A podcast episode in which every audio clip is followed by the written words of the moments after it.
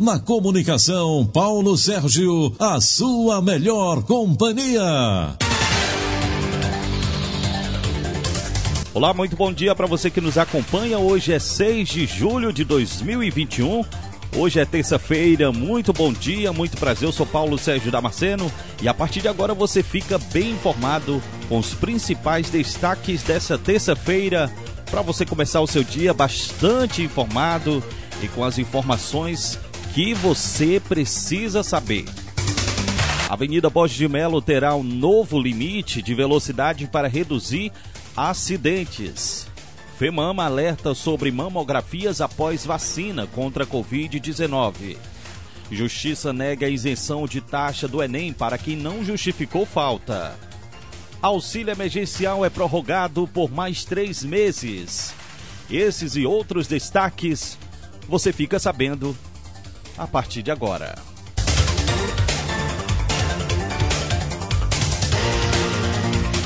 Na comunicação, Paulo Sérgio, a sua melhor companhia. A Federação Brasileira de Instituições Filantrópicas de Apoio à Saúde da Mama, a FEMAMA, alerta as mulheres para que não façam exames de mamografia imediatamente após terem tomado a vacina contra a Covid.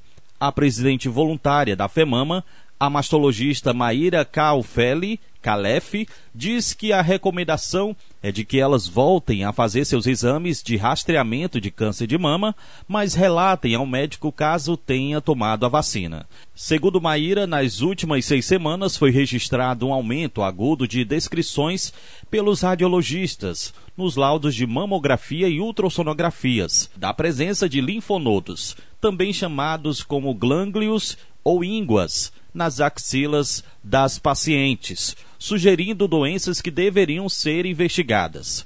A paciente, quando ela não está atenta para isso, realmente se apavora.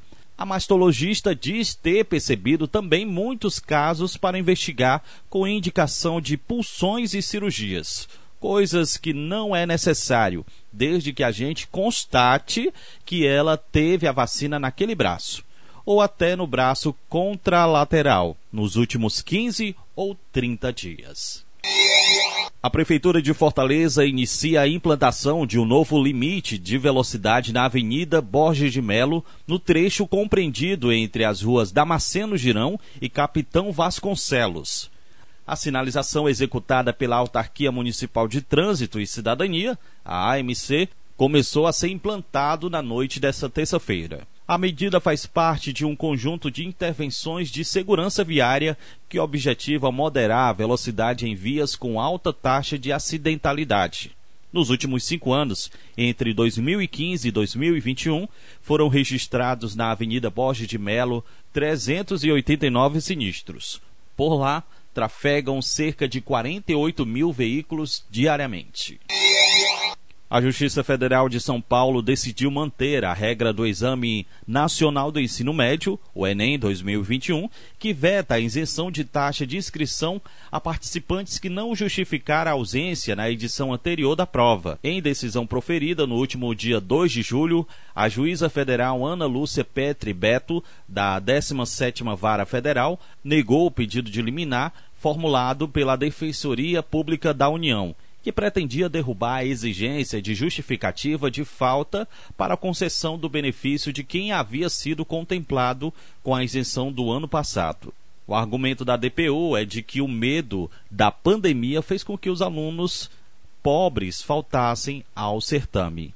Pelas regras em vigor, tem direito ao benefício candidatos que se enquadram em critérios de renda e são alunos de escolas públicas ou bolsistas em instituições privadas.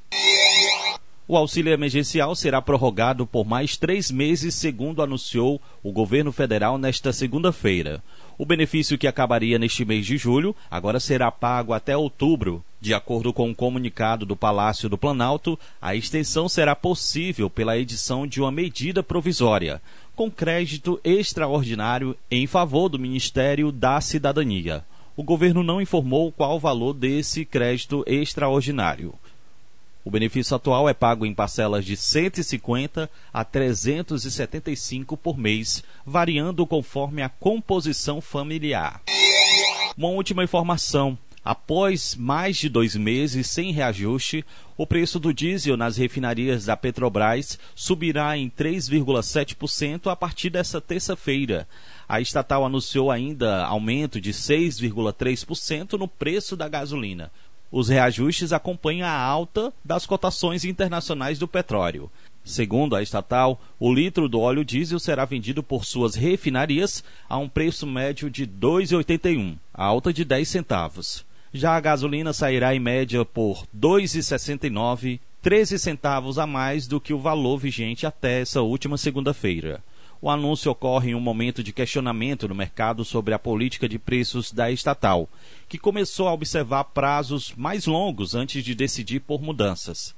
Eu sou Paulo Sérgio Damasceno e essas foram as primeiras notícias para você começar a sua terça muito bem informado.